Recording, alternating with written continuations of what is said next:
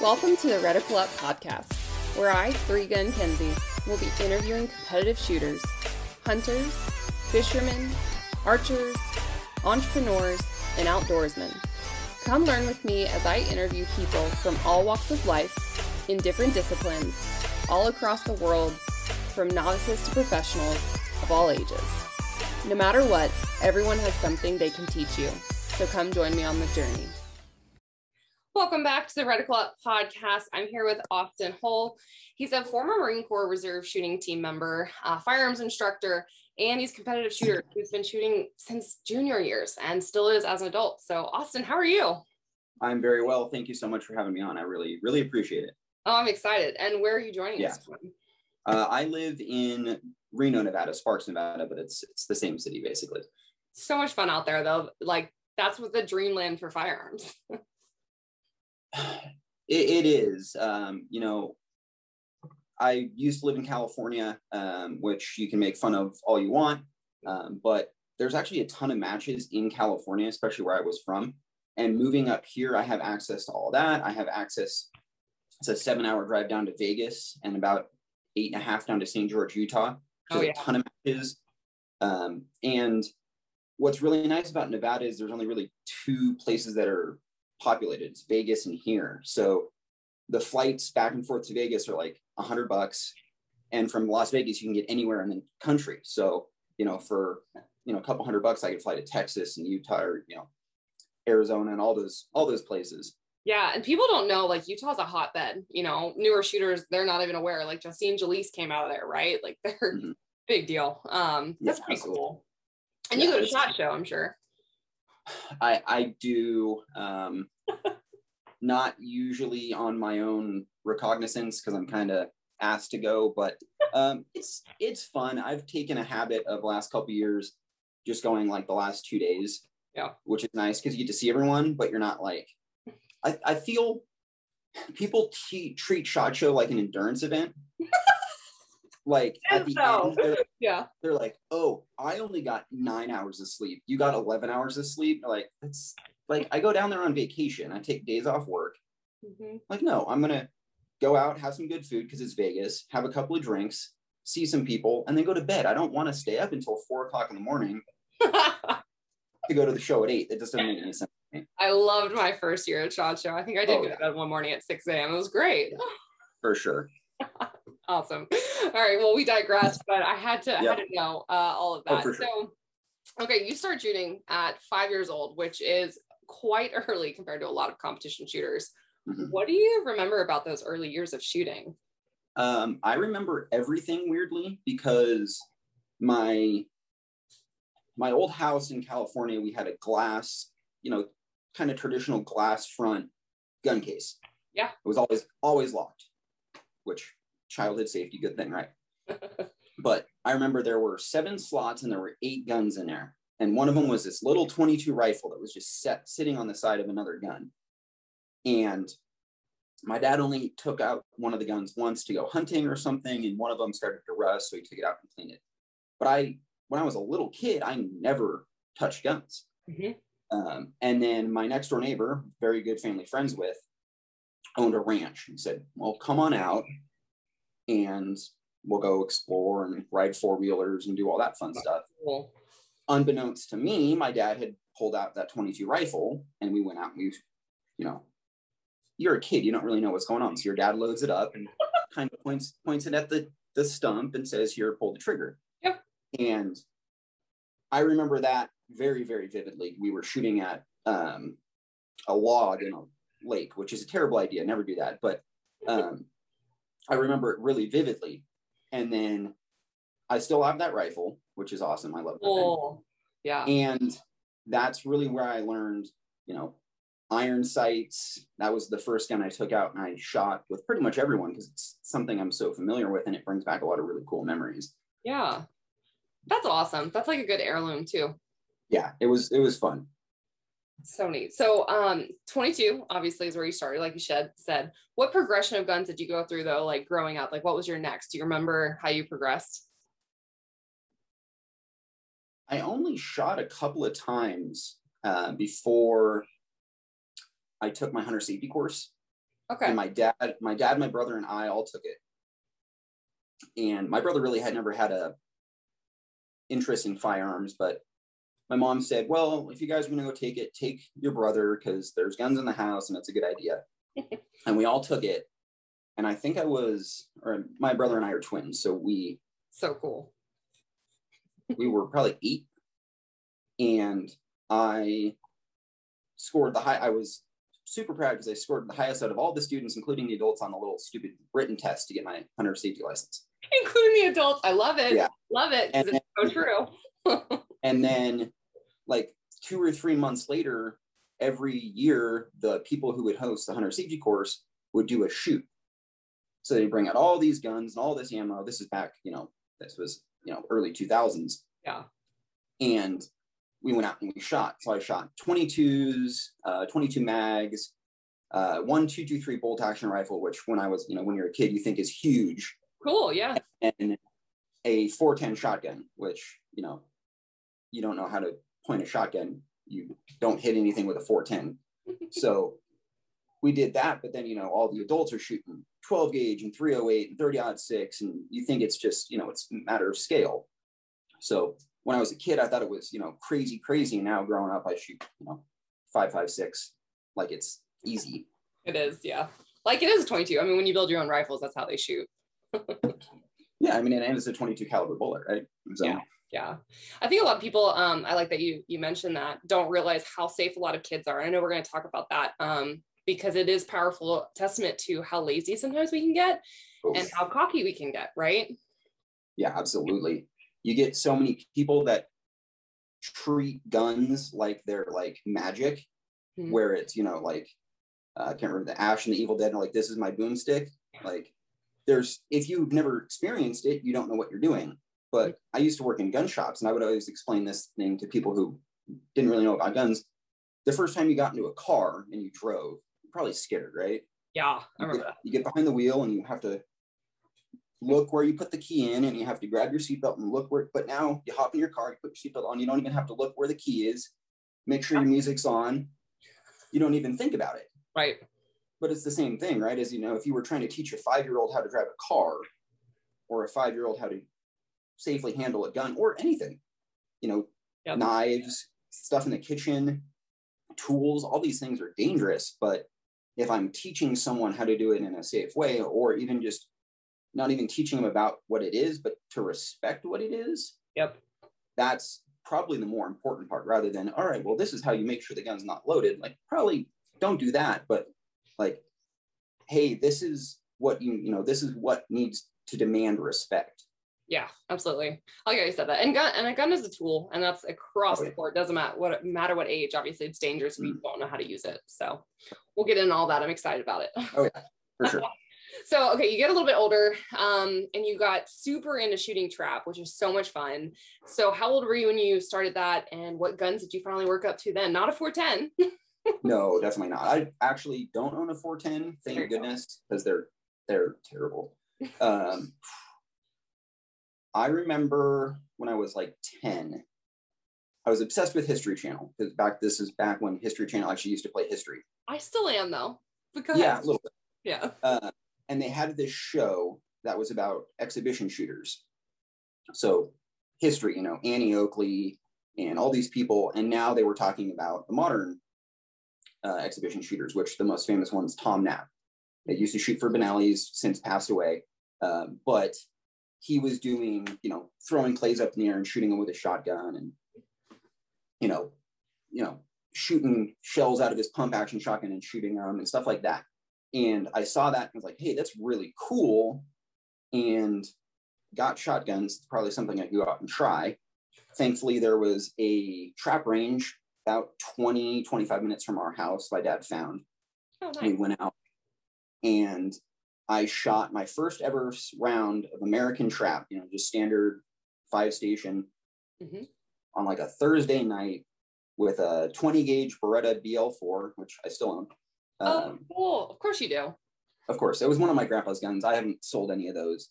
Good. Um, and I shot like a 16 out of 25 Nice. from my air off there. Uh, so I was like a 15 or 16 out of 25. And the girl who was working the front counter and was going around, you know, putting clays in machines was one of the girls who was on the senior trap team.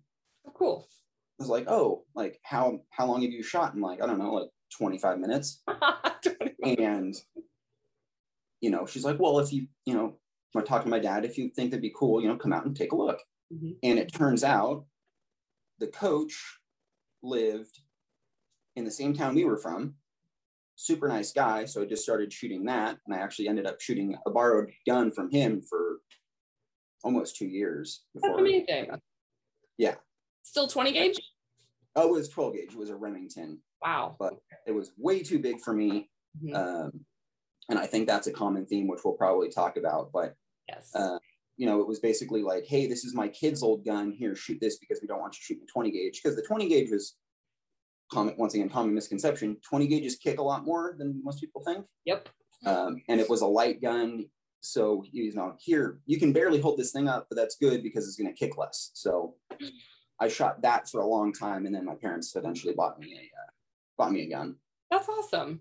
You know, a lot of people too, they think they gotta, uh, you know, go out and buy all the guns to get started. And like you said, you borrowed for two years. I remember Cowboy Action, I borrowed pistols for like a year. Yeah. I mean, people are willing to do that. So if you're just in the right place, right time, I'm sure someone's willing to help out, right?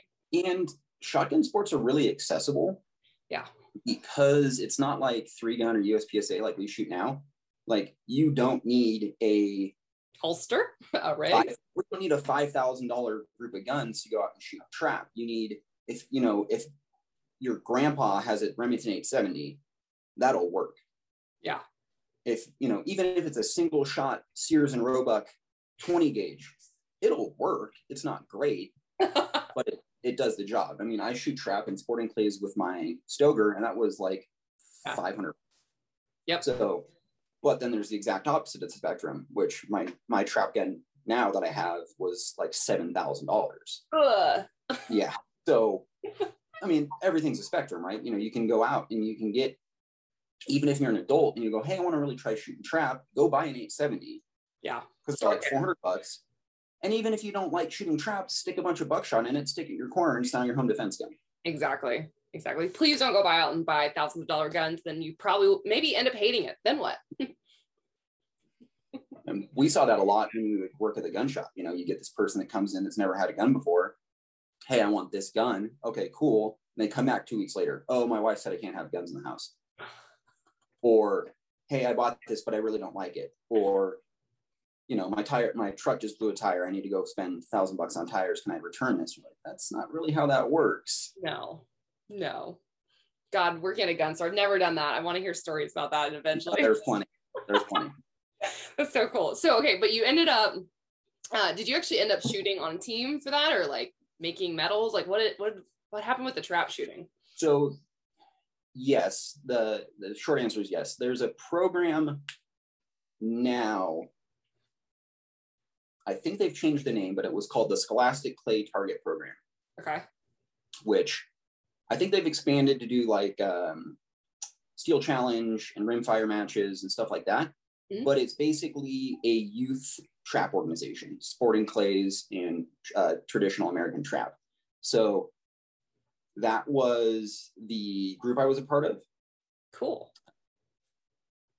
Some high schools actually have teams. I lived in a pretty liberal area, so my high school didn't have a team, uh, but I was just, you know, a kid on the team. Shot. So, you know, it was organized between, you know, rookie, rookie, whatever the intermediate one was, junior varsity and varsity. It was, you know, basically kind of paralleled with your years through elementary school through high school. So cool. So I ended up obviously rookie team. Um, I won one match or one shoot when I was on the intermediate team. And then think my third or fourth year, I went up to the junior varsity team and we pr- did pretty well for two years when we were all together. Mm-hmm. Uh, 2009 was our best year. So there's this big match always in California. And it's like the week out, it was always cool because it was the week after school got out. so you go down there and that's like where I had my first beer, right? Like just high school high school stories. Love it. And, but it's like a million degrees, Mhm. and I this is how different trap shooting is. I was shooting in shorts, a t-shirt or a collared white collared shirt, and flip flops. So you look like a golfer, essentially. Yeah.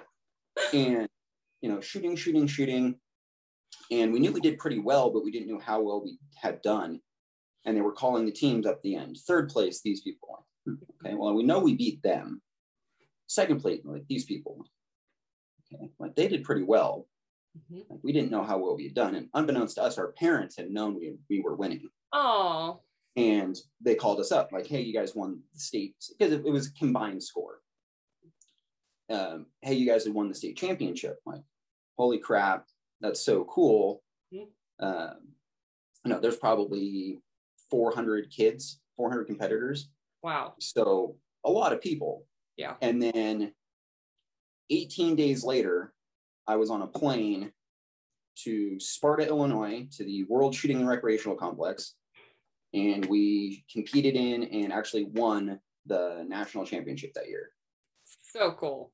that was that was a really really really cool time it was the first time i had ever traveled to shoot um, you know we had club members donating money and donating ammo for us to go out and shoot so we could practice. Awesome. and that's actually that that state championship is where i met a guy from the reserve army marksmanship unit.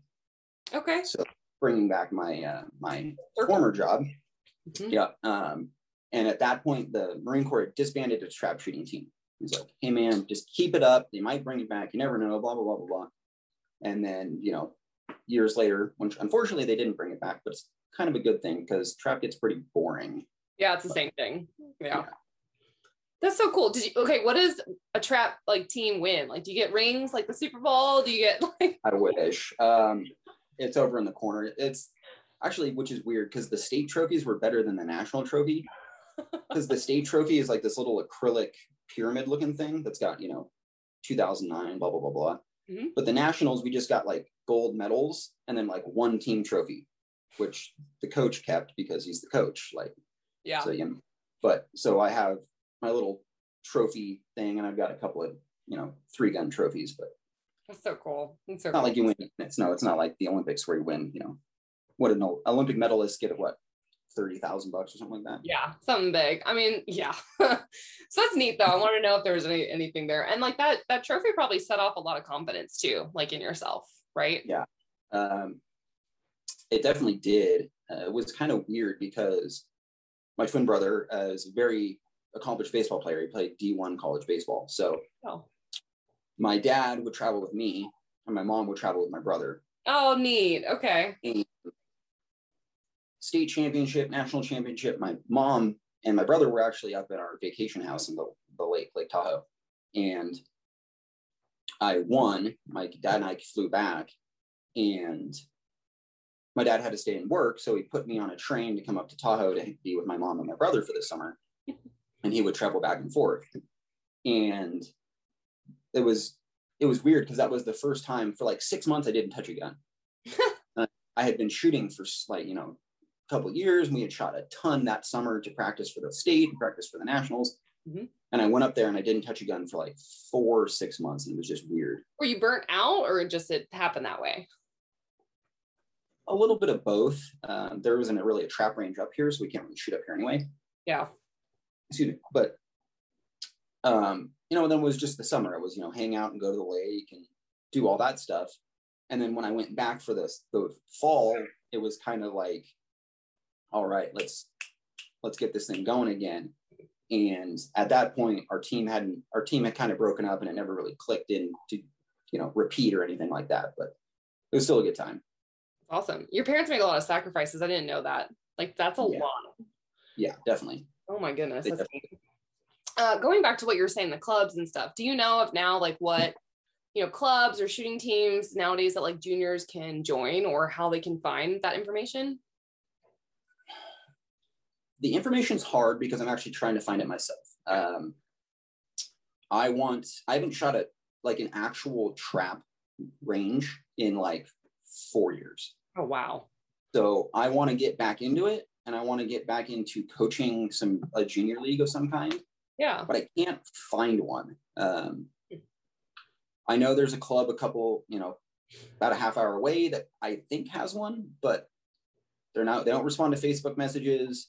Um, so one of these weekends, I just have to go down to talk to someone, which is kind of a scary barrier to entry, especially for kids and stuff like that. I know that was kind of luck to have, you know, the girl there from the team that was like, hey, Yeah. come in, check it out. So I know the Scholastic Clays, it's SCTP is still a thing. Mhm. I know there's there's one other one that does the uh, steel challenge matches and stuff like that. SASP. SAS. Might I think so, yeah. Yeah, they just had and- national, so I don't know what that stands for. okay. And then there's there's you know there's, there's Appleseed matches which are more of like a precision 22 kind of thing. There's some other youth groups, you know, um, some uh, FFA or uh, 4-H clubs have shooting Yeah. shooting events, but they're not necessarily organized like state or national things, Right. which is kind of weird because I mean, shooting is an Olympic event. We all saw people who won Olympic gold medals the last couple of weeks. Oh, yeah. Yeah, um, which I've fortunately been in a, an area that I've met several Olympic medal winners, including Kim Rhode, who's the Oh, she's amazing. she is amazing. She's the most prolific Olympic shooter, I believe, of all time. Yep. Uh, notwithstanding the fact that she's a female, she's an awesome person. Uh, she actually lives in California, which is weird. Eh, Uh, most of the cool people are out there. yeah. And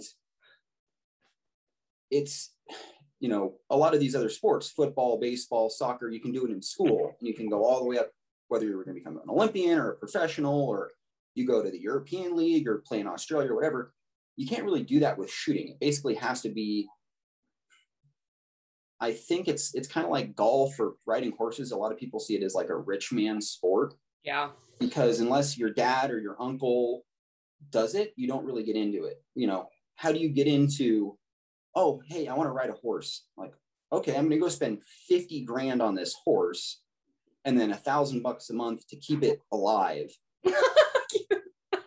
I mean, you know, I essentially did that though. I was in college and I Googled and Florida State had a team and I joined the team. Then I went into Steel Challenge and USPSA and bought all the guns. And I, yeah, it was really difficult. Like that's not something you need a mentor, you need a team. But then this- essentially it's why I moved to Tennessee too, is because there was no three gun, there's no USPSA. I was like, why am I living here when this is my passion? You have to move.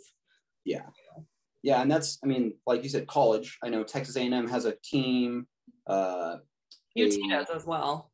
Yep. Um, most of the big like uh, military technical schools do. Yeah. Uh, obviously, the academy schools do. And then most people get their backgrounds from, like I said, family members or the military and law enforcement.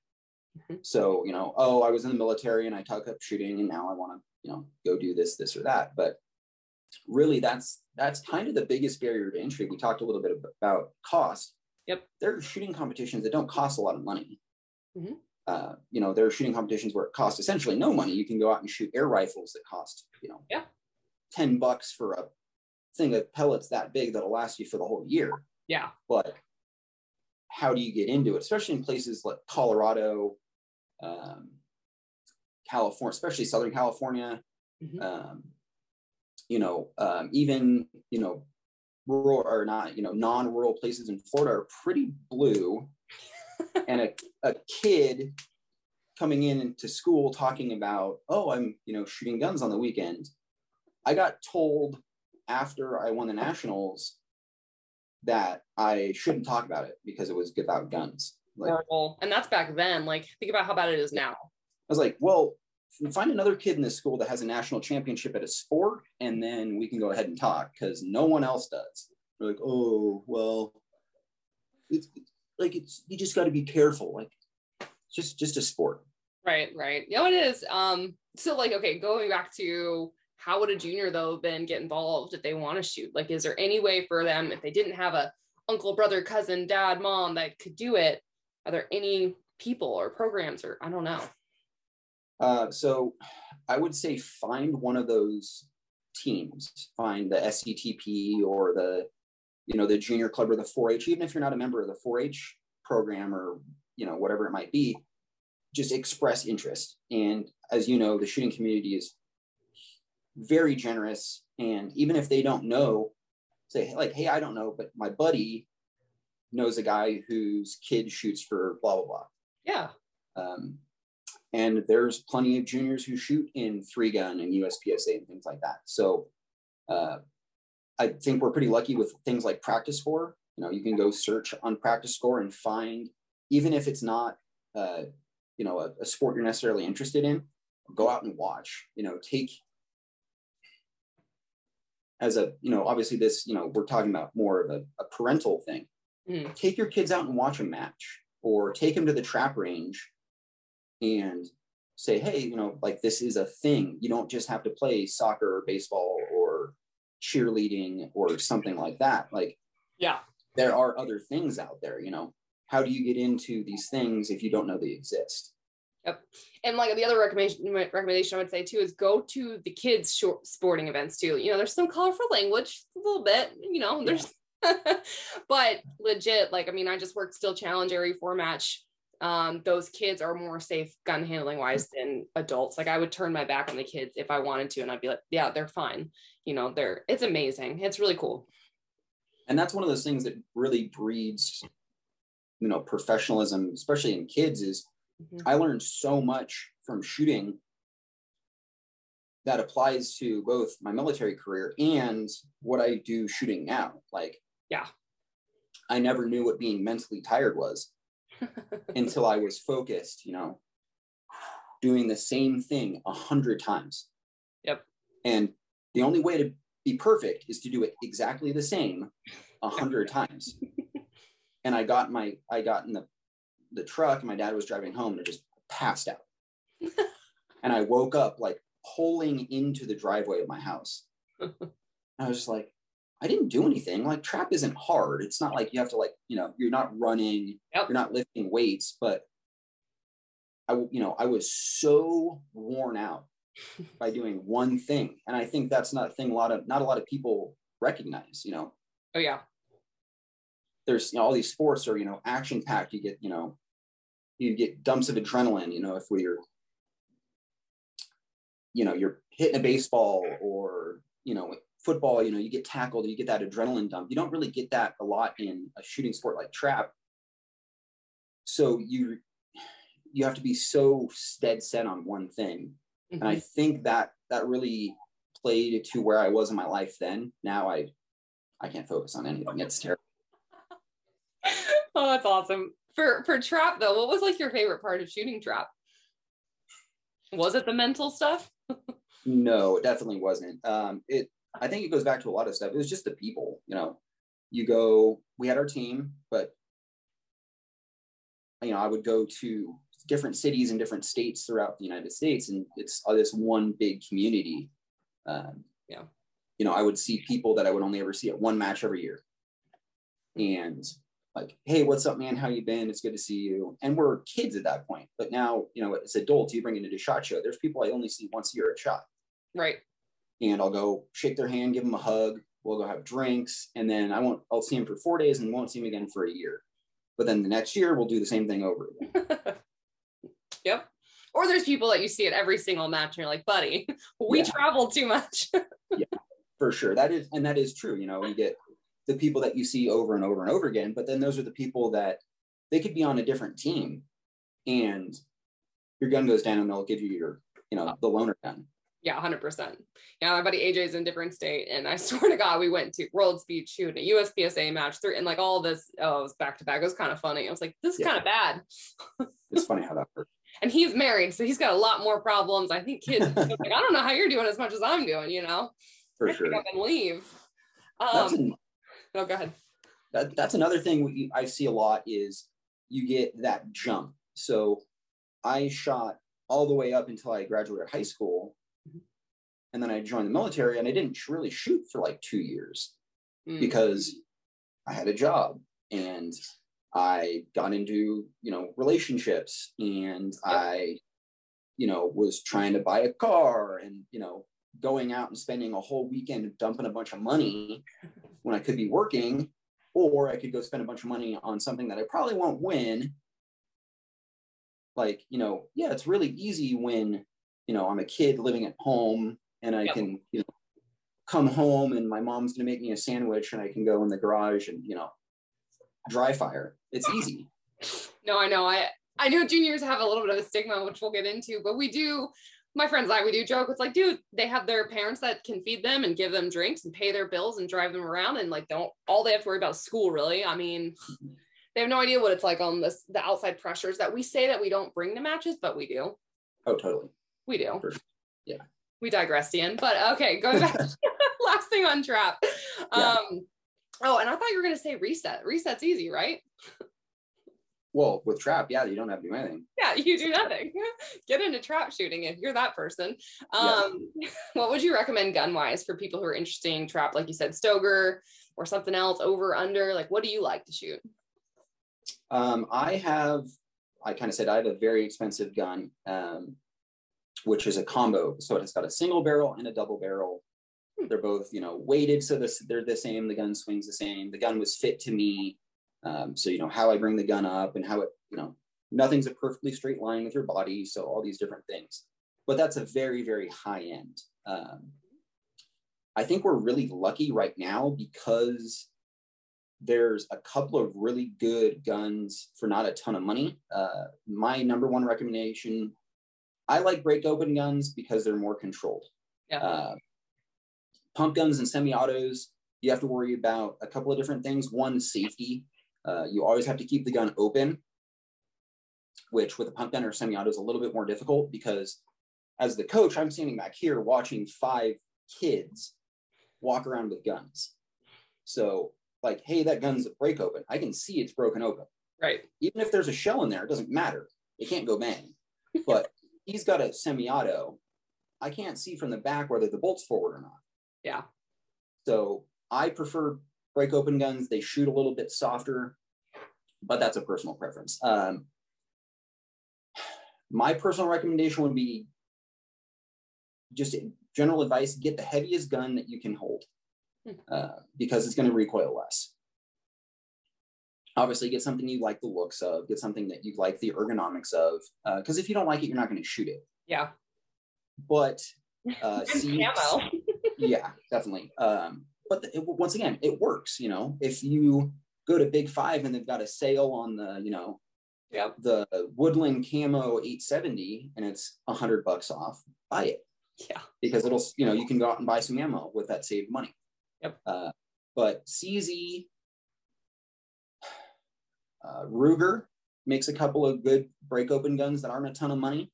Uh, there's all the imported ones. So you've got uh, you know, all these imported from Turkey, uh, a couple of guns from the Philippines that you can get for, I mean, you can get uh, pump guns from the Philippines that are imported by Armscor for like literally $200.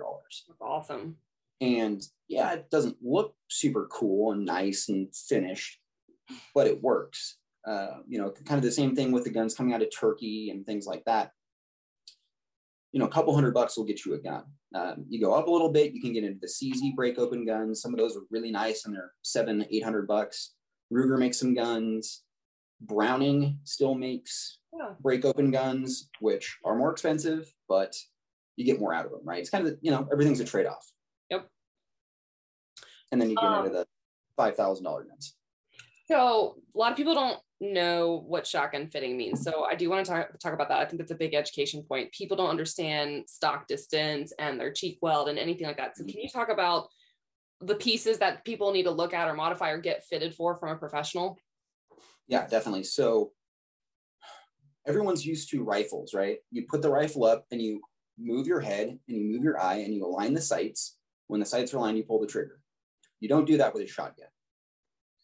I aim a rifle or a pistol, I point a shotgun. So it's the difference between, you know, it's a kind of a hard way to describe it. It's a difference between using a set of sights and literally just swinging your whole body. Mm-hmm. So if I get a gun, generic off the box gun, it's going to have zero measurement. It's going to be a perfectly straight line. So if I bring the gun up, it might be, it might look perfect to me, but I might have the gun pointed slightly down or up or left or right. So you can have these, a lot of these generic guns, Remington 870s and Mossberg 500s, doesn't really matter because you're shooting, you know, cans out in the desert, things like that. But when you're shooting at flying objects, whether it be birds or clays, the way your body moves changes that. So you can adjust the cant and the cast and the comb and all these different things. So, you know, the gun might be lined up like this, but the stock needs to be slightly this way or slightly that way or higher or lower to change where you you what basically what you want your eye to be looking the exact place the barrel's going. Yeah. yeah. So when I bring the gun up, if I'm looking, you know, at your the flag behind you and I point it right in the middle, I pull the trigger and it's five inches to the right. You move the stock a little bit, you move it up, you pull the trigger again, and it's dead on. Pretty so cool. It's but that's one of those things that it's not an exact science. Yeah. You have you basically have to go to someone who knows what they're doing. Yeah. And and you know, if you're just trying to get into it, you know, you want to go out and shoot a couple times a year with your buddies, it really doesn't matter. But if you're going to be getting once again, you know, you're getting into these more expensive guns, you're getting to more, you know, trying to do it more and more. You're going to go out every week and do it. Mm-hmm. That's really something you definitely want to take a look at because eventually you're either going to build bad habits trying to do something to adjust to the gun, right? Or you're going to frustrate the hell out of yourself and you're going to quit. Yeah. Yep. Which is what a lot of people do, unfortunately. Yep. It's the same thing with archery. I mean, you got to get a pro to fit you. Mm-hmm. And people don't realize that. So that's pretty cool that you shared that. The other thing too is patterning your shotgun, knowing yeah. chokes. Mm-hmm. Yep. a lot Which gets into action shooting too. A lot of people don't know a pattern is three dimensional. Mm-hmm. So, you know, I can shoot a, you know, a three foot by three foot cardboard box in it. Oh, you know, that nice and even. But if I'm swinging the gun, then it spreads out. Yep. So, you know, what does your pattern look like when it's moving? You know, it's a lot easier to hit a target with a shotgun when it's sitting still than when it's moving. I love it. And barrel length. We won't get too far into the oh, weeds, oh, but there's, there, there's so much. And but I love shotguns. They're my favorite guns in the world, so I want to talk about that. Do it yeah. So uh, going back to you to junior shooting, what mm-hmm. um, was it like being a junior shooting as far as like expectations versus reality? For me, it wasn't anything crazy. It was something I had played. You know, my brother played baseball. That yep. was what he fell in love with. But you know, we were kind of the typical. You know, you'd go and play uh, at the YMCA little league. Where you know, you'd go play indoor soccer and uh, you know, basketball and baseball and little league and all these different things. And it just wasn't something that I was interested in. Yeah. So, you know, I tried everything. I played volleyball for one year in elementary school. I, I, liked it, but I wasn't good, necessarily really good at it. It just wasn't something I was passionate about. You know, I, I wouldn't want to go out and practice playing volleyball. It's fun, but when I started shooting, it was something that I really took akin to. Um, now my cat's gonna start making noise. Um, and I think that was kind of just something my parents really were supportive of. Like, hey, he's found his thing.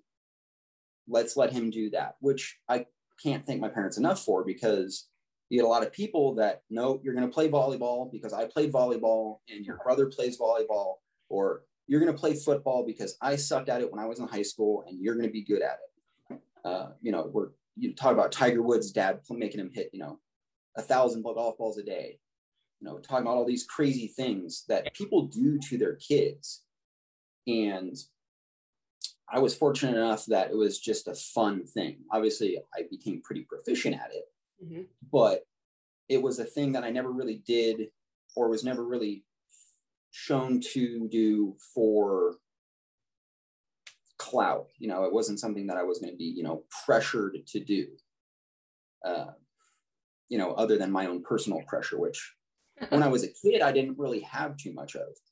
I beat myself a lot, a lot more now than when I was a kid, because when I was a kid, it was like you said, it was, you know, I'm going to come home and my mom's going to make me a sandwich. And if I'm going to go shooting, awesome, it's going to be fun. but, you know, now I have to go spend my own money to do it. Mm-hmm. And I'm just going to go piss myself off at the range. So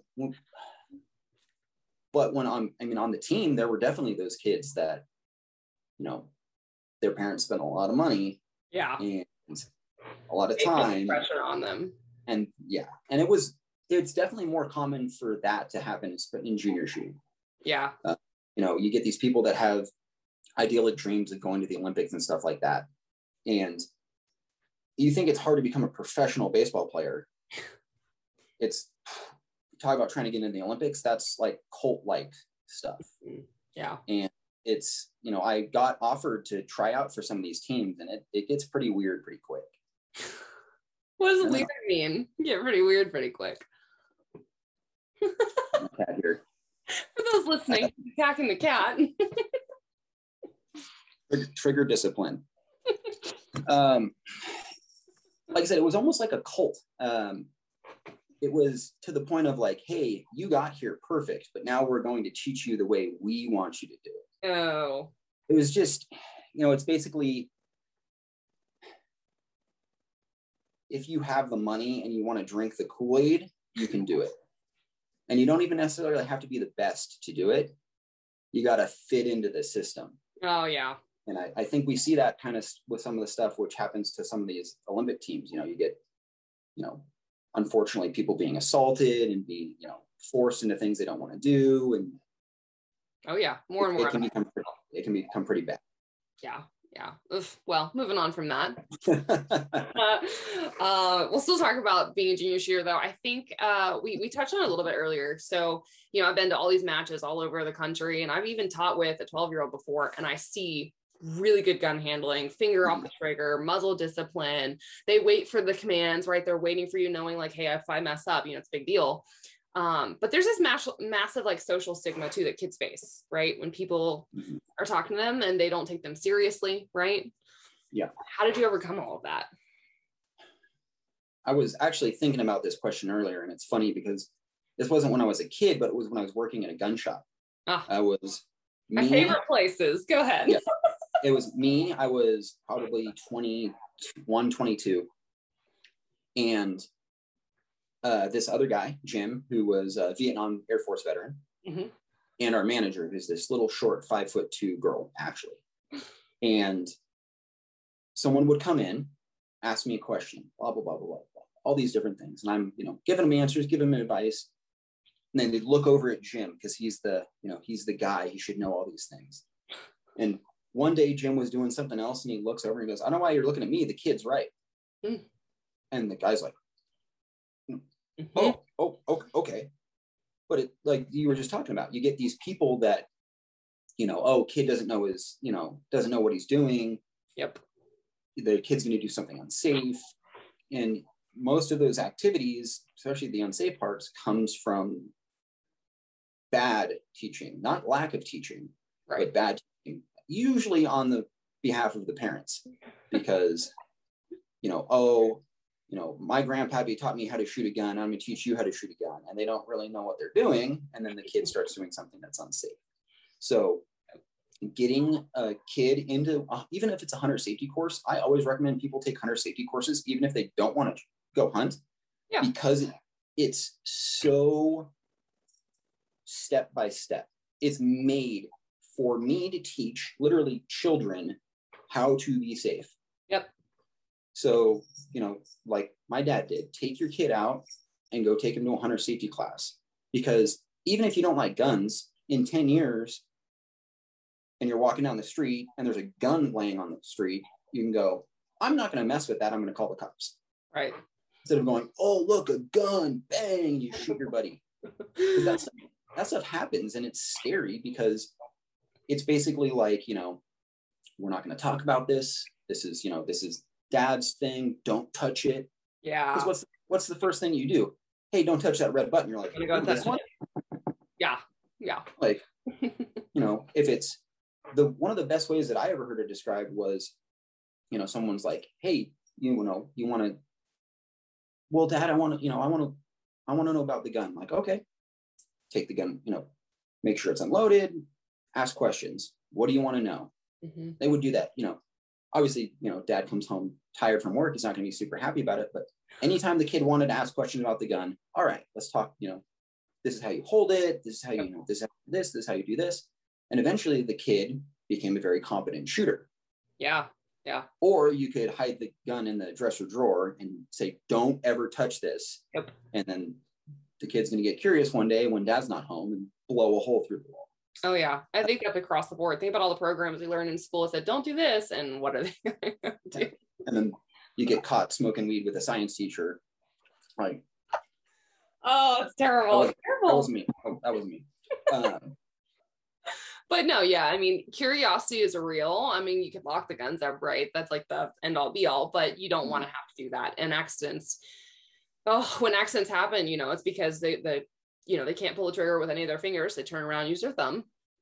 Yep. I teach that in my classes. So it's like, let's, let's teach them how to respect the firearm. That's, that's what's cool. But, um, we'll get off the sad subject. Uh, gun store. I really, really want to know your perspective on a lot of things. I absolutely hate going to gun stores. I love wanting to support gun stores. I would love to shop local. I really, really, really, really would, except for they're assholes to me. They are degrading towards me and they want to tell me what I need versus they don't even know the purpose of why I walked in there, right? Yeah. Why, like, how can people be better about that? Or how can people be, I don't know, gun owners or gun store owners be better? I don't even know where I'm going with this, but it's frustrating. So just share your thoughts. So I see it from your perspective because I did it right as a kid, going in the gun store, like, hey, can I look at that? I'm like, where's your dad? and then going on the other side of the counter, and you know, you get the kid that comes in that watches every YouTube video on the planet and thinks that he knows how to make his M16 into a machine gun. Like, let's go ahead and cut that out. So you get a lot of kind of what I was talking about earlier hi, I'm, you know, Joe Schmo off the street and I want a Glock 27 with plus P ammo as my first handgun because my neighbor's a cop and he told me that's what I should buy. Uh, like, don't don't do that.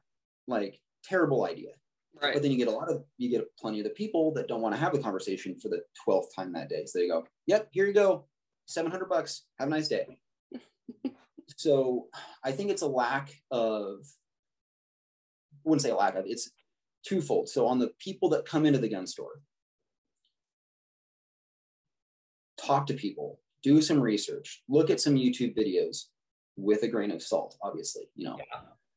watch people who own a, the gun. Don't watch people who are sponsored by that company who own the gun. Yeah. If you, if you want a CZ, go look, you know, Google CZP10 review. Mm-hmm and look at the good ones and look at the bad ones. Yeah. And then come in and go, hey, I've been looking at a CZ P10C. Here you go, take a look at it. But you get the people that come in, oh, hey, I've like never even seen a gun in real life. Like, I want to buy a gun. You're like, oh, perfect. Here we go. Because I've had that conversation 10 times this week and it's Tuesday. Oh, wow. And I always prided myself on asking the questions. You come in, you've never owned a gun before. Mm-hmm. Hi, um, I'm a five foot one, weigh 110 pounds, uh, dripping wet, and I'm I want a uh, I want a small gun, and ooh, that one's pretty because it's pink and silver. I, sh- I should get that one. Like, mm. do you plan on carrying the gun? Do you plan on shooting the gun a lot? What do you want to do with this thing? And that's you get these people that own gun stores because that's what they did after they retired from the military. Yeah. And don't really give a shit. Yeah. Uh, especially for people like you that come in that actually know what you're talking about. And whether you want to come in and buy something, you know, hey, I want that, uh, you know, strip receiver over there. And uh, oh, cool, I'll take some of that right there too. Easy. But that's easy. Not, yeah. Or you get the people that come in and have no intention of buying anything, but want to take up two hours of your time talking about, you know, my uncle who fought in Korea, who told me this story, who taught me this story about this thing. Dude, like, I'm just trying to sit here and make my paycheck and just like teach someone about guns. Like, you know, it, it, it's it's hard from my perspective because I pride myself on knowing so much about guns, but then you get the people that they're the keyboard warriors that come in and you know, oh, well, I heard on the internet, I heard this. You're like, ah, it doesn't really matter. Yeah. You can't really help the people that don't want to be helped and they don't, they're not interested in anything you have to say. Yeah. So like the credibility factor is kind of gone, right? Because people don't know who, and we're not necessarily big people, right? Just people that are trying to learn and do the things. But yeah, it's frustrating on both sides yeah. of the counters. So I buy online. yeah. And and that's another frustration, right? Is you get people that are pr- trying to do awesome stuff mm-hmm. that own really cool shops that there's the people like you that buy things online because maybe they don't they can't get them anywhere else right. Or you get the you know jack wagon that comes in that buys a gun off gunbroker. And i open the gun and it's a gun i have sitting in the case yeah. for the same price he paid. Yep. and now he's got to he's got to pay me the transfer tax the state tax and whatever fees. Shipping yeah. And shipping. Yeah. And then I go, hey man, you know, you could have bought the gun from us and we would have made more money yeah. the same price. And he goes, oh, well, you know, like, yeah, you know, and that's that's one of those things that it's kind of like finding a good mechanic. You have to search for it. Yeah, yeah. Everyone has that, you know, oh, I bought a car that's got 12,000 miles on it and whatever happens, and they want to charge me you know they said i need new spark plugs and you know 50 my my you know blown right rear you know brake rotor has gone from a $400 job to they want 10 grand to do all this stuff that doesn't need to be done right you get the people that come in that most people aren't gun enthusiasts most people don't have 10 guns they've got two or right. one and they come in once a year to buy some ammo and a target, say, thank you very much, have a good one. or they, you know, they go to Walmart or wherever. If you want to foster that relationship, show up, buy stuff, even if it's more expensive. Yeah. Yeah. If you that. know, if you know, I can go on Amazon and buy this set of earmuffs for 12 bucks with free shipping, but it's 14.99 from the guy down the street. Go buy it from him. Oh, I would love to. Yeah. I just haven't found yeah. enough bell here yet. Yeah. and that was my that was my struggle was I, you know, I stopped working for the store I was working for. Mm-hmm. And I didn't really have a relationship with a shop anymore. And thankfully I found a guy who super cool. And if I want to transfer something, hey man, I got something headed your way. I'm like, cool, I'll tell you when it shows up. Yeah. Yeah. And that's unfortunately really hard to find. Very hard to find. Yeah. I had one in Florida and I started working at a shop here. I will never support that shop ever again but yeah.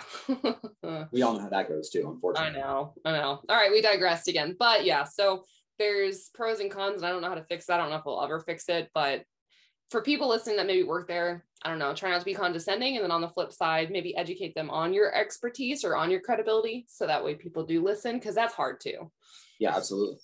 That's the harder part. Um, okay, so growing up, well, before we get into the Marine Corps, what was the biggest difference or like the biggest i guess uh, change from going from a junior shooter into an adult shooter uh, guns and ammo are really expensive and you have uh, to make your own sandwich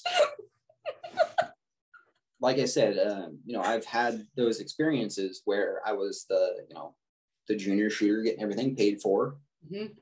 and then i was the teenager still living at my parents house and uh, you know, I eventually moved out. I'm, you know, live with my wife now, and I can't go out and spend, you know, three day, a day traveling, two days in a match, a day traveling back, hotels, all this stuff. If I could do it 15 times a year, I would. And I'm, I don't know how some of these people do it, but you know, I was at a point where like I've got to stop shooting as much. Yeah. Which because I really enjoy shooting. And especially coming out of working with gun shops is you know, I got to play with guns every single day. Right. Which is awesome, but it also kind of sucked because you know, I would get on my day off and be like, really, do I really want to go out to the range? I can just go to work and dry fire. so I, I, one of the biggest things for me was just, you know, I say it a lot to people just in my general life is like real life gets in the way of real life. Yeah. Like I can't spend every single cent I have mail ordering ammo and all the cool parts because I have to pay my car payment and pay my rent and have a little bit of money in the bank in case something goes wrong. Yeah. And you know, it it would be great if I could, you know, go eat every, you know, every meal at my parents' house and save a couple hundred bucks a month on groceries. you just can't do it. So understanding that hobbies are hobbies. Mm-hmm. You know, I've got pretty expensive hobbies. I collect whiskey. I shoot. I play golf a little bit, which is even harder than shooting. Yeah. Um, I so just the realization that you know it'd all be pretty cool if we were sponsored by you know sig or someone like that and they literally wrote me a paycheck. Yeah. But it's at a point it's just not going to happen. You have to understand that i do this for fun and that's what it needs to be. Talking about what you talked about pressure earlier is it's really easy to go what the hell am i doing? I just spent three grand to fly across the country to go to a match all this ammo all, you know hotels and food and rental cars. Oh yeah. and i i placed 50th Yep. what am i doing? And i've done that. I've, I've done it before just driving home on the plane flying home from virginia after a match beating myself up like contemplate literally contemplating selling all my guns Oh, I'm sure Like- everyone's been there. Yeah. i like i just don't know why i'm do- like i could literally i could sell all my guns and just play golf and never have to spend any more money on golf clubs ever again but like i enjoy shooting Yeah. and it's something that like i talk about baseball and all those things it's something shooting's the only thing i've ever always come back to That's awesome. so it, it's you know it's really easy to get into that mindset that yeah this is really cool i'm just going to go out and shoot every weekend but sometimes you gotta you gotta turn the dial back and realize that you know you might want to pick up an overtime shift there you go. I mean, did you work with any people uh, like as a junior, or have any sponsors as a junior that you, I guess, kept as a, an adult or worked with any of them, you know, later? um i wasn't really sponsored by anyone when i was trap shooting just because that's kind of a weird Yeah.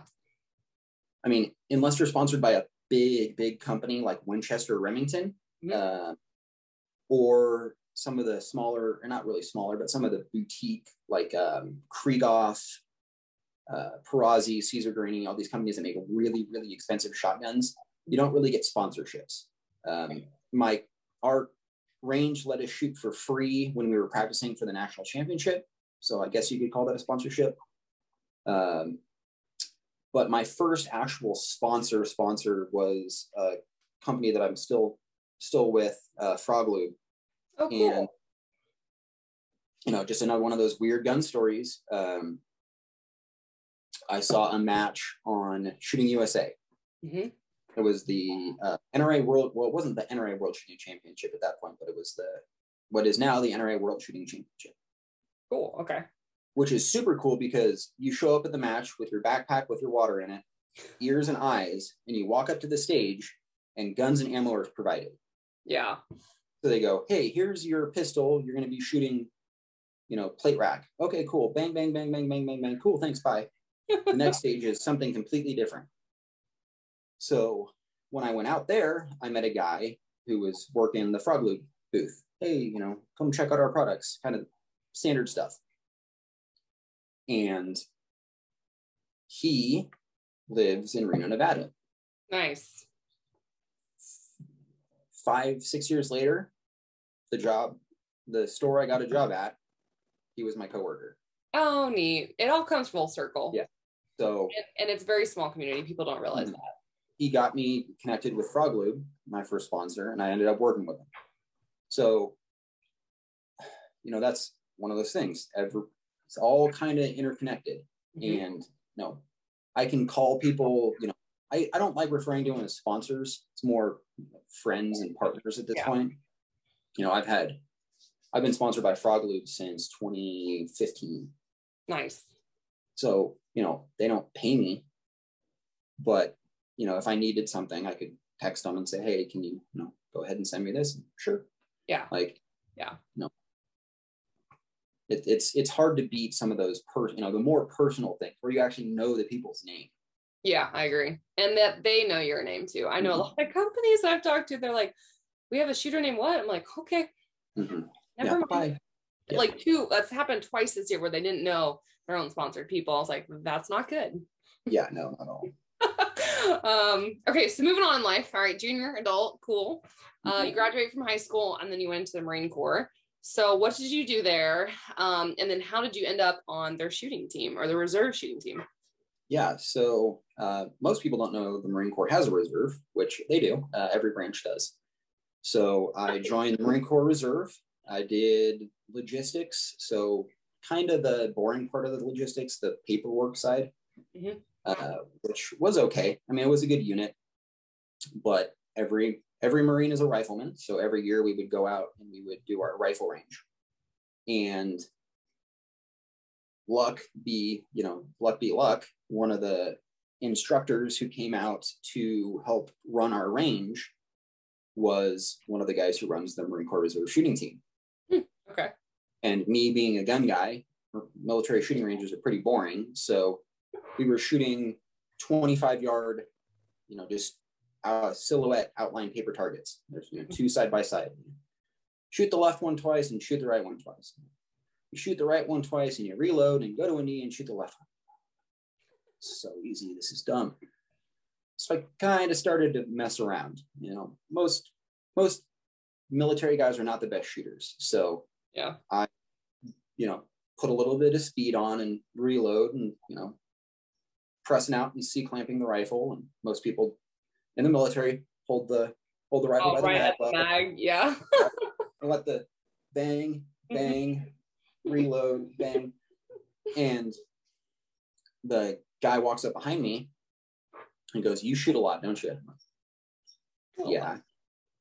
He's like, you know, blah blah blah blah blah. He's like, I wanna I wanna talk to you later. Okay. Walk up. He's like, What's your name? Introduce myself. He hands me a card with his email written on it. He's like, email me after this. I wanna okay. And turns out he's one of the guys who runs the shooting team. Oh wow. So I got invited to go to one of their classes as a student, which Okay. me as a student was me sitting here taking notes and one of them standing like right right there, always kind of watching, right? yeah. And then I got invited back as an assistant instructor, Cool. Teaching classes, wa- working the range, you know, working with students. And then I don't know if it was I don't know if it was luck or they're trying to flesh out my skill. They actually let me shoot the Three Gun Nation Nationals. Oh, cool. I was there. So Okay. they dropped me off orders. I got to drive down there, shoot, and then come back. Where was it at that time? Where was the nationals? That was in uh, VIR, Virginia International Raceway. Okay. Was the one? I- God, I want to. I want to say it was 2016 or 2017, but the whole range got like 36 inches of rain, and they had to throw out. They had to throw out half the match, Ah, and then uh, the river flooded, so we had to go all the way around. It took us like five hours to get back. Yeah, it was. oh heck no. Um, no. but you know, kind of weird shooting community thing. Um, I think most anyone who knows the three gun or action shooting community knows who the Yackleys are. Oh yeah, So, love them. Becky, Yeah. Becky, Tim, Andrew, um, Becky's my fave. Dawn. Oh yeah, she's awesome. Uh, her husband, Mark. Mark, is in the Marine Corps. Yep. He is a lieutenant colonel. He is the commanding officer of the Marine Corps Reserve shooting team. So cool. Yep. I did not know that. And he comes walking up. I'm like, I know who that guy is. It's the shooting team is kind of this weird thing. It's not actually an official job. You Okay. don't get like you don't get a letter that says like welcome to the United States Marine Corps shooting team. You don't the the the marksman, the AMU, the Army Marksmanship Unit, that is your job. Right. Like you sign for I am a member of the Army Marksmanship Unit. The Marine Corps shooting team is all basically a handshake. so I got the handshake, you know, like congratulations, welcome. Um, and really what their focus is isn't competing. Competing is good because it builds your skills and you learn new stuff. and you learn new stuff in a way you can't really learn anywhere else other than competitive shooting or really getting shot at. Yeah, I was on the clock, pressure. Yeah. The second one is way less desirable because you don't really learn much when you're getting shot at, which I've never been shot at, so I can't personally attest to, but um, never been shot at in combat. Oh. Um, There's a story. there is. Um, but we're instructors. So I got taught how to teach people how to shoot. Okay. So I'm not teaching you how to shoot. I'm teaching you how to teach other people how to shoot. Nice. Okay. So I was one of, you know, 40 people who were teaching people how to teach people how to shoot. Cool. And it was very cool. I was it, it's hard to underestimate the amount of knowledge people have. Because like someone walks up and goes hey i have this question. You're like hmm i don't know that but that guy right over there has won dozens of medals nationally for precision rifle and he will know the answer to that question. Yeah. or that guy over there is a distinguished pistol marksman and he knows the answer question there's just so much based knowledge that you will never accrue anywhere else i mean Yeah. you know the, the biggest biggest firearms company in the world can never pay all of these guys to learn all this stuff because the military has way more money Yeah. you know you can you can get i've been on a range we shot 43000 rounds of 556 in one day What? Which mean how many people? uh 60 That's ridiculous. Sign me up. uh, you know i've shot any any military firearm you can think of i've shot so so cool. you can't do that as a civilian you can't go out and say i'm going to shoot you know 200 rounds of armor piercing 50 cal out of a, an m2 machine gun you'd never be able to afford it Well, not just that, but so sad. I should be able to. you should absolutely but you know do you know and you can bring these skills into the civilian world we talked about you know lightweight bolt carrier groups and muzzle brakes and downloading your ammo so i can sit here bang bang bang bang bang bang bang, bang all day Yeah. okay cool that's awesome but then you give a guy an m14 that's 308 and he goes takes that same stance and goes bang and rocks back on his heels Yeah. okay drive the gun Yeah. Different gun. and and it would be real fun to do that when people weren't paying attention and you just flip their seat their selector onto full auto and they go not expecting it because they go oh yeah this is easy bang bang bang but then they go they go totally right well, different experience. now I need to, you know, now I need to probably lean into this thing a little bit more. Yep. And even if you're not shooting anything full auto, leaning into that thing a little bit more is probably a good idea. so you get these different these different skill bases that some people won't ever get anywhere else. Yep. But that's also dangerous because you get the people that Uncle Joe's in the was in the army and he told me that in you know 1986 when he went through boot camp this is how they taught him to shoot oh yeah. like i've been on military military shooting ranges so everyone there knows i introduce myself this is who i am. These are my qualifications. This is what i'm here to do. I'm here to help you get better. Walk up. Bang bang bang. Like hey man. Try this. Nope that's how they taught me in you know 18 years ago when i went through the class like good luck with that man yeah, it's frustrating. And there's a lot of habits that come out of that. Um, so when you do become a, civilian, you know, there's a lot of stuff they have to relearn too. Mhm. Not all of them, but okay. So what did you do as far as like on the shooting team? Did y'all travel and shoot matches? You said you teach a lot. Like, what did that whole thing look like? And how long were you on there? Uh, I was on the team for three years. Uh, unfortunately, one of those years was kind of in limbo because they didn't give us really any money. So the primary job was instruction. So if a unit in Topeka, Kansas says, hey, we don't have any range coaches, they call us up and say, hey, who's available this weekend? Fly us out and we would run their range with them. Cool. Um, we did do competitions. So I've done, I did three with them, actually four. Um, Kentucky, Texas, Virginia, and West Virginia. So uh, that was awesome. I got paid to go out and shoot. I mean, and that was, it's hard to beat getting a free plane ticket, money, you know, get picked up in a rental car to go out and to shoot. Um, yeah, fed and ammo. And mhm. did, did you bring your own guns or did they supply that too? So they were all our own guns, um, which is weird because traditionally people think military, you're not supposed to have your own stuff. Uh, so that was a real trick to work out with as well. That was kind of some weird legal jumbling. Mhm.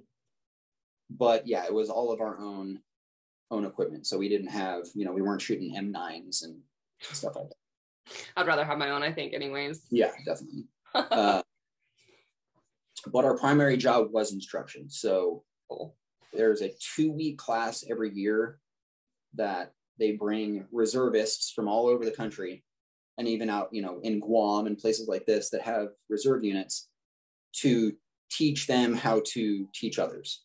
Cool. Okay. So all the all the instructors would get together every year for two weeks or two and a half weeks, a couple days in the front, a couple days in the back, and then two weeks every year to teach. There were about 90 to 95 students Okay. to teach them how to become instructors. So we would we would we would man that class and it was the only class in the in the military that is solely taught by reservists. Neat. Okay. And there was another class that was teaching those students how to become teachers of teachers. So you have you have a coach, you have a coach who teaches marksmanship, and you have a trainer who teaches the coach. Okay. Okay. So, you know, there's like those three levels of hierarchy. Right. So there's you know, Joe Schmo who goes out and shoots once a year. There's the coach whose job it is to teach him. Mhm. And then there's the instruct the trainer whose job it is to teach the coach. Yeah. That's kind of cool. It's kind of like passing, I mean, you're passing down information so nobody loses that information. Yeah. And it was it was really cool because I was in in a time where if you spend enough time around military guys, you'll hear the term they're you're taught last war the, by the last war. Hmm. So all the knowledge that we have for our training is from Vietnam and World War II and kind of sprinkling into the first Gulf War Yeah. which if you know anything about Vietnam, it doesn't really look like Afghanistan or Iraq. So, you know, we're still in this traditional mindset of, you know, especially with the traditional marksmanship, you know, Camp Perry stuff, you know, national match stuff of shooting the targets that come up and then come back down. And that's very, very old, old traditional knowledge. Yeah. But if you try to teach a Marine how to reverse kneel behind a barricade, it, it doesn't click. If you try to teach a Marine how to transition between two guns with two hands, Yeah. no, not. So, you know, I understand that, you know, I can do certain things, but trying to teach it is very difficult. So, yeah. Yeah. you know, we were at we were in at a point where they were trying to get a new marksmanship style. Mhm.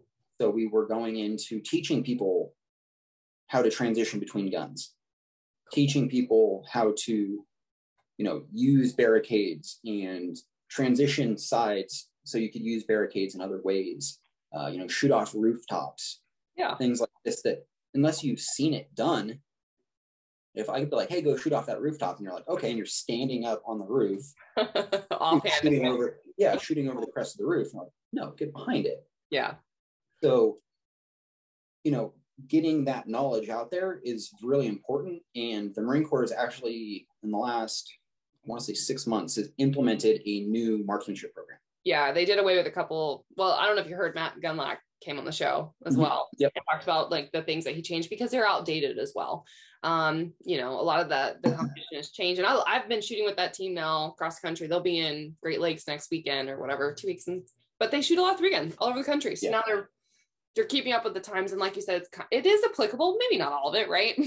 Some of those awkward positions, learning your gun, your dopes, like Mhm. knowing a lot of that. I mean, it's important across the board, not Yeah. just military, but that's pretty Definitely. cool. So how did that help? Um, like on the shooting team, coming out of there and then going into three gun or, or competing, like how did all of that kind of compound to, I know how good you are as a shooter, to doing all the things. Um, it definitely gave me the the knowledge background to more adequately explain what was going on. So Yeah. I, well, I mean, when I was on the trap team, the senior guys would go and help the junior guys, right? Mhm. But I'm a like 17 year old kid. I don't know how to explain things. You know, I barely know how. I barely know what's going on in my own head. So well, and I was gonna say real quick too, some people can't teach it even though they're like super good at it, right? Absolutely. So learn. you know, you get these people that have no idea what they're talking about, but they were, you know, oh, I was in this unit, so I'm going to become an instructor. Mhm. Like, okay, cool. I have, I got classes on how to teach people, which is pretty uncommon. So, Right. you know, just being able to more adequately explain, like, hey, I get what you're doing, but try it this way. Mhm. Um, and then once again, just going through some of those, you know, unique situations that I would never would have been experienced. Uh, you know, carrying guns for long amounts of time. Ugh. You know, Yeah. not very many people do that because they don't have to. Uh, you know, wearing armor, shooting, standing up out of the back of a vehicle that's moving. You know, you can, not to say that that's applicable to three gun because it's definitely not, but unless you shot the three man three gun where you shot out of the back of a golf cart because that was fun.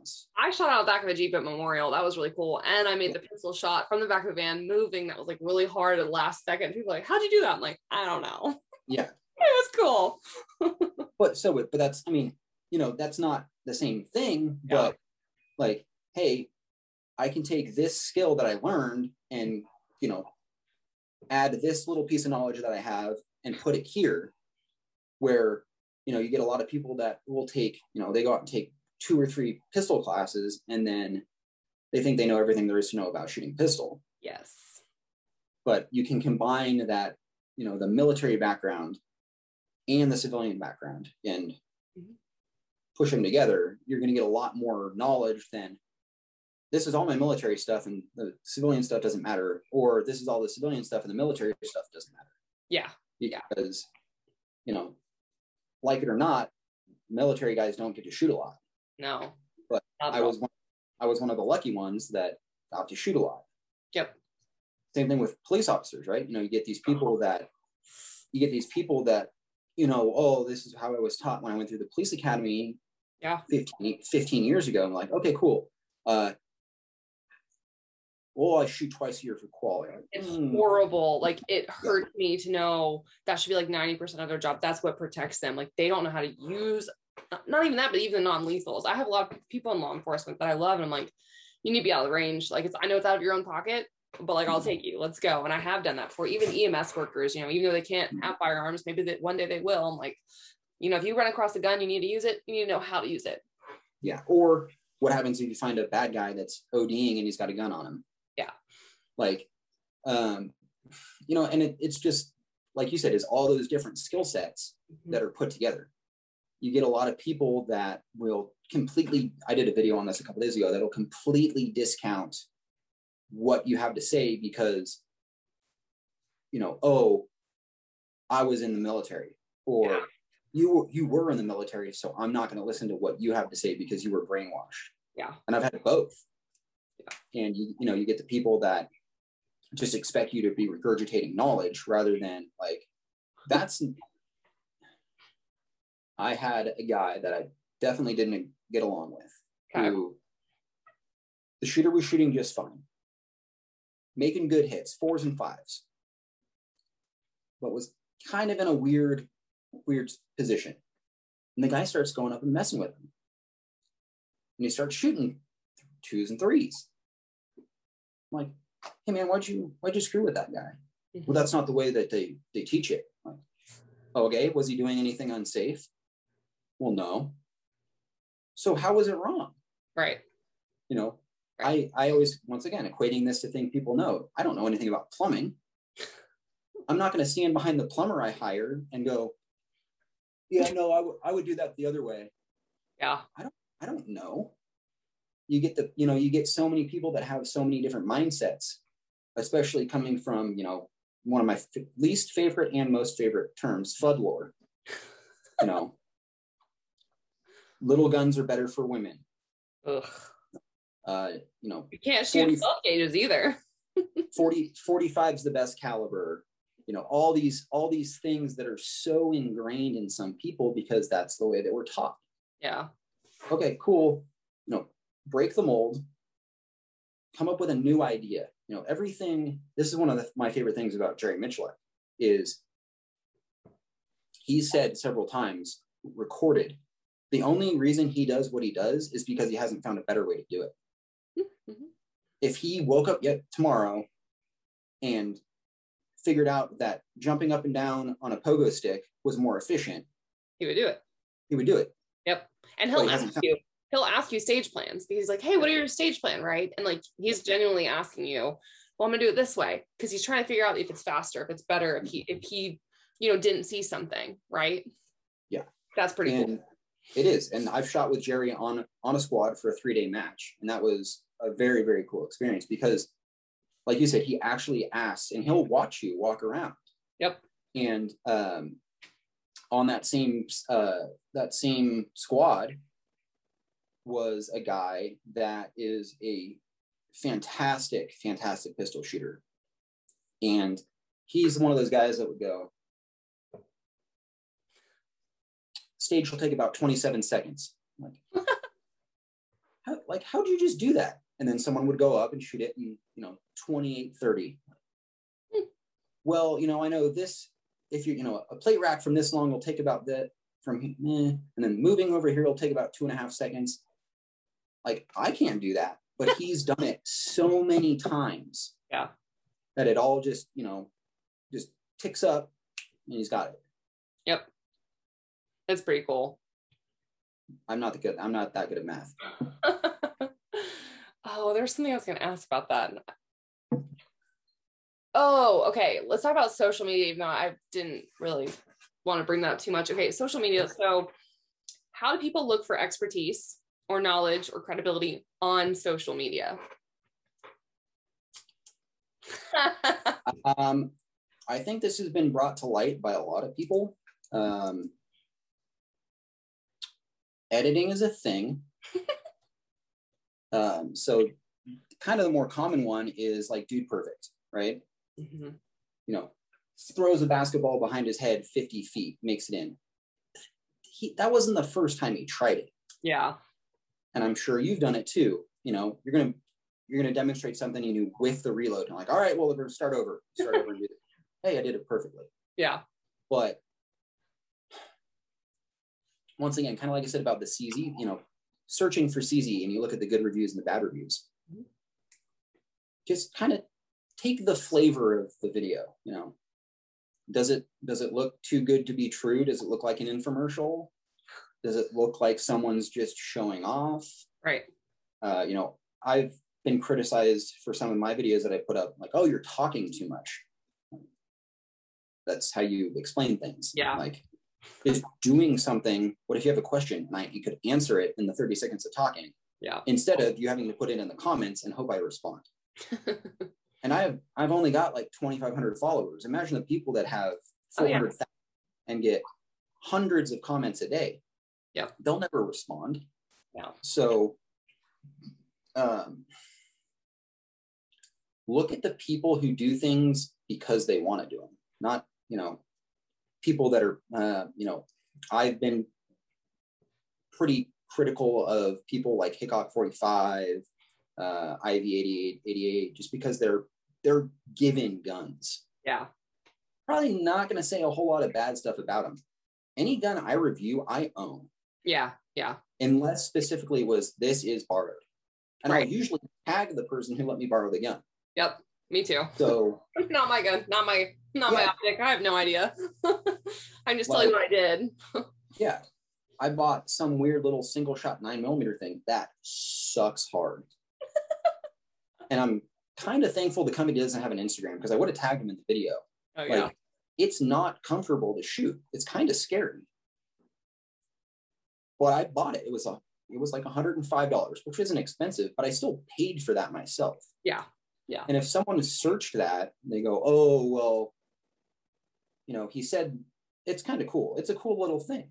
Yeah. But it's also not not awesome to shoot. Like, you know, if it's, you know, glowing review from point A to the end, it it might be something you might want to take with a grain of salt. Or if it's, you know, this is steaming, you know, steaming piles of whatever. You know, I've had bad experiences with guns that I would tell you never to purchase. Yeah, absolutely. But you could buy one, it could be fine. Right. Yeah. The other thing that people don't do, and I'll just say my two things on that is um, look up PractiScore. so you see all these runs, right? Paper, paper, paper. You see the raw time maybe at the end. Mhm. You didn't know that they just blew past 17 targets, right? I oh, I just get so frustrated. And I've been at that match and I've seen those videos, and I'm like, and you can't be that person that says anything. But hey, if you look on your phone, you go to that person and competitor, you can see that they placed last on that stage, but they just posted that run because they did it for the gram. Look good. So frustrating. And the other piece, I won't name name, you'll already know. Think of a range that has every single piece of steel size out there, right? Okay. If you shoot anywhere, gonna hit something that dings, right? so think about what people are shooting at and how far away it is. Um, Mhm. It's so frustrating. Yeah. One of my favorite stories from history is if you think of this guy's just a badass, right? He's a gunfighter, it's Doc Holliday, right? Yep. There is a historically, there is a documented event that he went to a shooting match and placed dead last. Huh. So you think this guy, oh man, this guy's a gunfighter and he's a badass and he, you know, flips his pistol around and does all this goofy stuff and he's in Tombstone. It was super awesome. Mhm. Dead last. but then you also have guys like uh, Wild Bill Hickok, who was known for being an exceptional marksman. Mhm. But what do you think of when you think of Wild Bill Hickok? You think of a traveling sideshow. Yeah. and then you think of you know these guys were gunfighters who were kind of more just drunk you know bumbling Yeah. idiots than gunfighters Yep. It's interesting. So, anyways, on that, go look up PractiScore. um, going back to the teaching to to wrap that up, uh, as a fire firearms instructor in general, what do you wish more people knew about firearms? Um, and what do you think like both civilians and military and law enforcement or whatever could do to kind of work together to you know improve? what i wish people knew more is that firearms don't have morals. Uh, you know i'm not religious. I don't believe in spirituality or any of that stuff but like you said earlier guns are tools. Yeah. so if i had a wrench the wrench is not evil. If i hit someone with it it's still not evil Mhm. if i accidentally hit someone with my car my car doesn't become cursed. Mhm. it's not dangerous. A, a firearm is a tool. Yep. it might be a different kind of tool but it is a tool. Whether you're using it for personal protection or a job or hunting or sport. So it would be the same thing as saying you know like oh i cut myself with my kitchen knife so i'm going to throw it away and get another one. That's that's silly Or never use it again, or or never afraid of it. Yeah, I'm sure you have a gun laying around right now, like fully loaded, like mine. Yeah, and it hasn't gone off. oh oh, Yeah. And once again, people come in to the gun shop. I've never owned a gun before. And they're shaking, yeah, shaking. I'm like, hey, you ever driven a car? Yeah. You're way more statistically likely to get hurt in a car than with a gun. oh, big time. Or airplane, or even oh. a shark. Like, yeah, That that makes a lot of sense. I'm like, Of course it does. Because the first time you chopped an onion, you didn't know how to do it. But now, if you've been chopping onions for 15 years, you're probably pretty good at it. Yeah. So when I pull a gun out of a case and flip it around and lock the slide open without even looking at it, you go, oh man, you're so good at handling guns. It's like, yeah, because I've been doing it for 20 years. And every day of my life. Yep. Every day of my life. I like that. As for the second question, what what people could do more is just twofold. So share knowledge.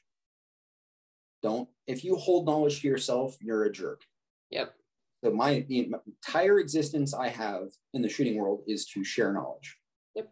Whether that be uh, someone just had a bad stage, so I tell them a joke to make them feel better, or hey, don't do that because it's not safe or not efficient. Try it this way.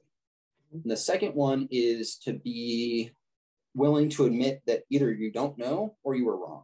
Oh my gosh, say it louder one more time. What? You can be wrong. so, bringing up Jerry again, the reason he does what he does is because he hasn't found a better way. Mm-hmm. But what that also means is he used to do it a different way, but now he found a new way. Yeah. So, you know, sure, I can shoot left handed, but I know that if I shoot right handed, I'm a lot better. so I'm probably going to shoot right handed. Yeah. Like the Weaver stance works, but not as well as I, you know, modified modern isosceles. Yeah. So if you come up, this is one of my favorite questions in like a job interview. What happens if you don't know the answer to the question? Like, I don't know, but I'll find out. There you go. Because the gun world, at one point, everything was made up. Like John John Browning invented the pistol slide, and someone had to figure out how to pull it back and let it go. Yeah. And then someone figured out that you can insert the magazine and press the slide step. Mm-hmm. And then someone figured out that you can insert a magazine and rack it with the webbing in your hand. Like that wasn't all just like John Browning invented the pistol slide, then all of this knowledge just appeared. Like someone had to do it the first time. So that's not a bad thing. Just because you don't know doesn't mean you're wrong. Right, right.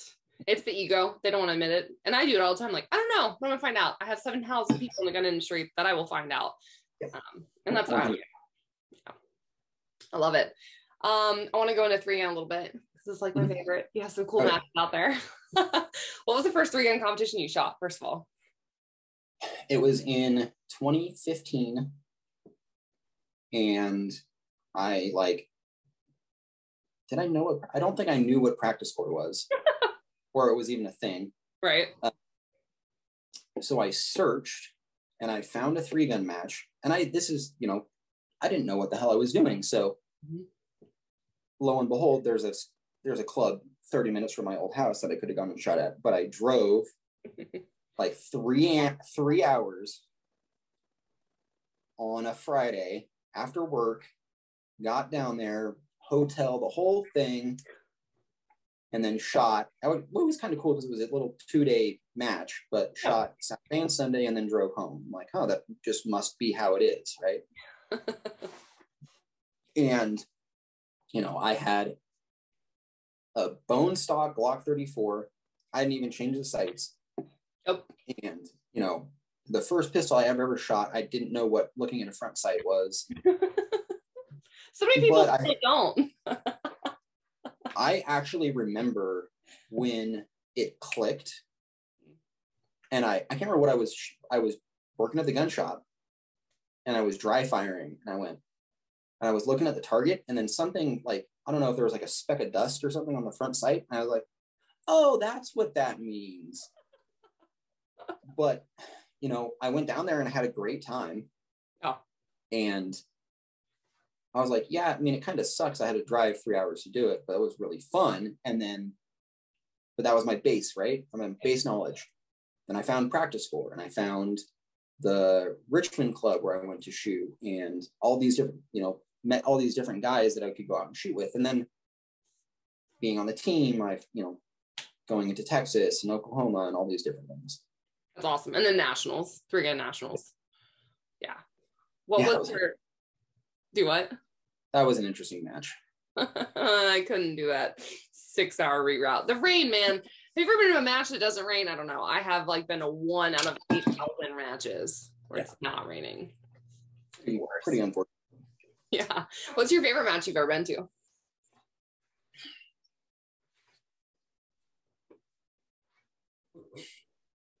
the Vortex Shooter Source three gun. Okay. That was a match with the shooting team. Um, it was super, super awesome because it was like big boy rules. And if you were shooting long range, you you could have your team members on scope calling hits Oh, cool. and calling corrections right. and like there's you the person filming you and like two more people behind you and you're like you know shooting your pistol and you're like shit out of, out of ammo and someone would like hand you a mag Yeah. sweet Helping matches are so cool. it, it was just and it, they were the marine corps guys so like you know one of the guys was just super good at long range so you'd shoot one round you know and he'd go you know left edge three inch up bang hit That's so cool. it was it was so much fun because it was just that was the attitude it was was just like go out there and have fun Yeah. where instead of you know going out there and shooting like crap and beating yourself up Yeah. I just think that I get that there's people that I, I understand why it's competition, right? They want to win, they should win, blah, blah, blah.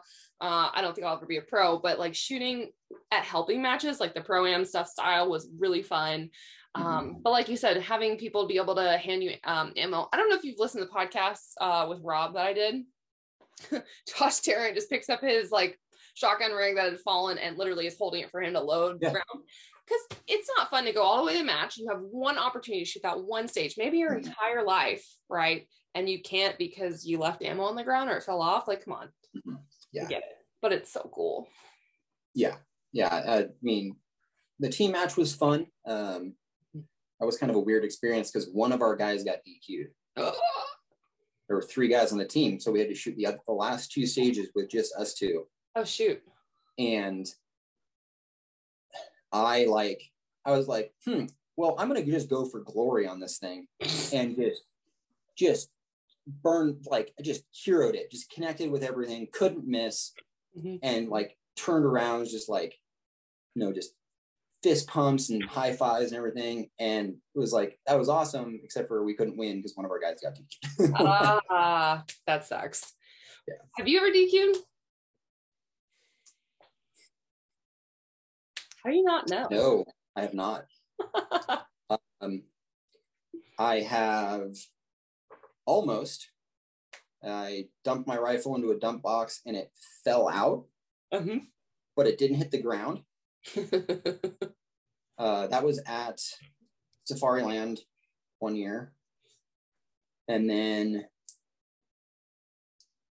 two times when I was trap shooting, I AD'd into the ground. Was it far enough away? Is that what they did? There are no safety rules. Oh, good. As long as you don't turn around with a loaded gun, you can't get de- disqualified from a shooting from a trap match. Hmm. Hmm, Like you could be. I mean, I'm sure you could, but I've never seen. it. okay. So I'm talking about you know like full space cadet sitting there, not even paying attention. Put my finger on the trigger and just boom. Like, Uh oh. and it's just like, okay, I'm just gonna go ahead and load another shell up here. And so. it, it was that was kind of weird for sure because I mean I definitely it definitely rattled me yeah. and I'm like I think I'm done. you get all red in the face. You're like, oh, yeah, yeah. Oh my gosh. And so then you, so three gun was your thing, and you shoot a little bit of USPSA. I do um, mainly more as practice and just to go out and shoot than anything else. But Yeah, I've got a I've got a PCC that I need to pull out and shoot. it's fun. I just dropped new trigger on mine today. Yeah, I've I won an upper, so I was like, well, I can't not put one together. So Yeah. Hey, they're they're good rifle. I'm shooting NRL 22 to practice positional. PCC will be movement and put it together. there you go. um, so wrapping up, Yeah. Um, what what does the shooting scene look like where you're at, and how could someone get involved with anything shooting wise that they want to do besides what you said at the beginning? You know, going out and watching.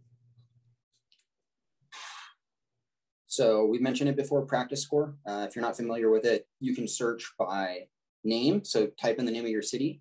And you can also search on a map, which is awesome. Um, watch YouTube videos, figure out what kind of match you want to shoot. And even if you don't have an, an, any intention of shooting it, go out and watch. Pick a squad, follow them around, see what they're doing, ask someone a question, you know, be nice, say hi, you know, I'm Austin, I don't know what the hell I'm doing, but I might want to do this, you know. Someone will tell you what's going on. Yeah. Oh, and if you don't uh, like the squad or you don't like the person, just go to a different squad. Yeah, just move. just talk to someone else. They don't all represent us. yes. Um, Instagram, social media is good. Uh, you can, I mean, I tag a lot of my videos with Reno or, you know, what, whatever location. Uh, search, you know, uh, search the type of match you want to find. And especially a lot of the smaller channels, if you if you message me, I will message you back. Yeah, that's how we connected. Yeah. And I mean, I'm not going to message you back if you say, "Hi, I want to, you know, I want you to sell me a gun, but I live in France." Like that's not going to happen because I've had that happen to me. Um, of course. But if you go, "Hi, I'm, you know, Jake from Las Vegas, and I found your video, and I'm really curious. I know someone in Vegas that will t- take you out to a match." Yeah. Or I will post on whatever group on Facebook. I have a guy in, you know, Topeka, Kansas, who wants to shoot a match, who will take him? Exactly. And someone will take you. Yep. And, you know, even like I said, even if you have no equipment, just go out and watch. Yeah. There's plenty of videos of, you know, the bare minimum equipment you need to shoot a match or yeah. trap or two gun or whatever it might be. And we're not, as a community, doesn't matter what it is, uh, what sport, what discipline, we're not going to let gear hold you back. 100%. Like that's the worst yeah. excuse you can have. We're not going to let it. We have enough. Yeah. Don't feel bad about borrowing. I think that's the other tip I would leave for people. Definitely. Like, I mean, obviously, and then, but that brings up, you know, be courteous. Hmm.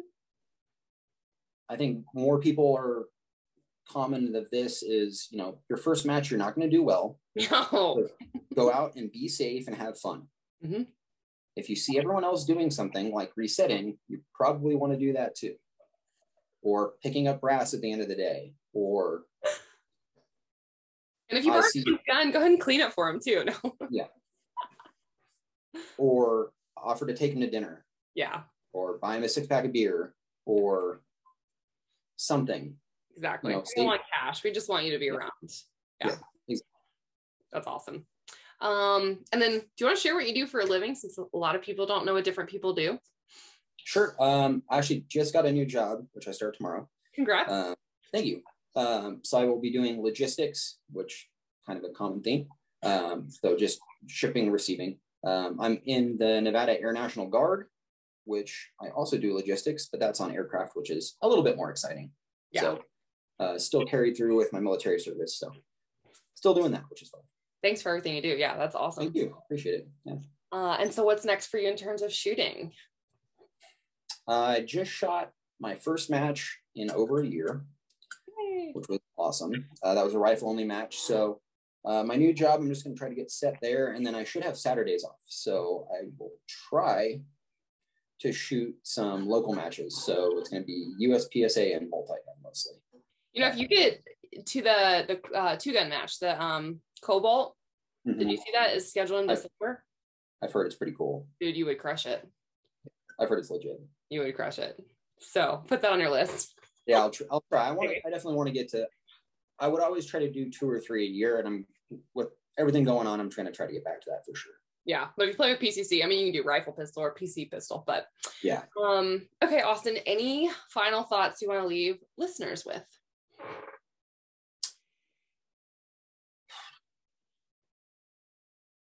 Shooting is supposed to be fun. So don't take yourself too seriously. Um, always be willing to learn stuff, but then again, also be willing to teach someone something. Mm-hmm. You know, I could, I learn a lot more by teaching people than I ever did by being instructed. Yep. So someone's going to ask a question and they go, I've never been asked that before. And it's going to make me think about something in a different way. Mm-hmm. And that's always a good thing. Even if you don't agree with it, that's always a good thing. I love it. Good advice. Um, and any shout outs you want to give to, like you said, sponsors or people, you know, that support you? Um, yeah. Um, obviously my parents, we talked about that a lot. Um, my wife, Emily, who deals with me dry firing in the living room. Um, and then, you know, all the companies that I've dealt with, um, Vortex, like they're awesome. Vortex, awesome people. Uh, Frog Lube, CMC, uh, Dark Systems, Vortex. Um, and then just the cool people that I've met, you know, the guys from Trailblazer Firearms or my, my cup here, just so many of those cool people, like I said, you know, meeting you that, you know, they get see each other once a year and high five and go have a beer. And it's, it's hard to beat that community. It is. Yeah. And do a podcast every now and then. oh yeah, for sure. if you shoot a match later this year, we'll do a, another episode talking about like a breakdown of a match or something. Oh yeah, definitely. Um, and so, how can people follow you on social media? And then, do you have a website as well? I don't. I've always thought about making one, but it's kind of one of those things that is grand plans and everything goes away. um, I post every once in a while on YouTube, which I want to get back to, uh, which is just Three Gun Austin. Pretty much everything's Three Gun Austin, which A U S T I N, the normal spelling. Um, there is another guy with my same name, so I don't. I'm not a junior shooter anymore. I am this guy. So um, I learned that this weekend though. Yeah. So so uh, just three gun Austin on Instagram. Uh, I have a Facebook, but I don't. It's mostly just reposted stuff. So awesome. Well, thank you so yeah. much for coming on the podcast. Thanks for sharing yeah. knowledge. And uh, go follow Austin. Ask him questions. Thanks for having me. I really appreciate it. Absolutely. Thanks for listening, and we'll see you on the next episode. Thanks for listening to the Reticle Up podcast. Be sure to subscribe wherever you get your podcasts and on YouTube.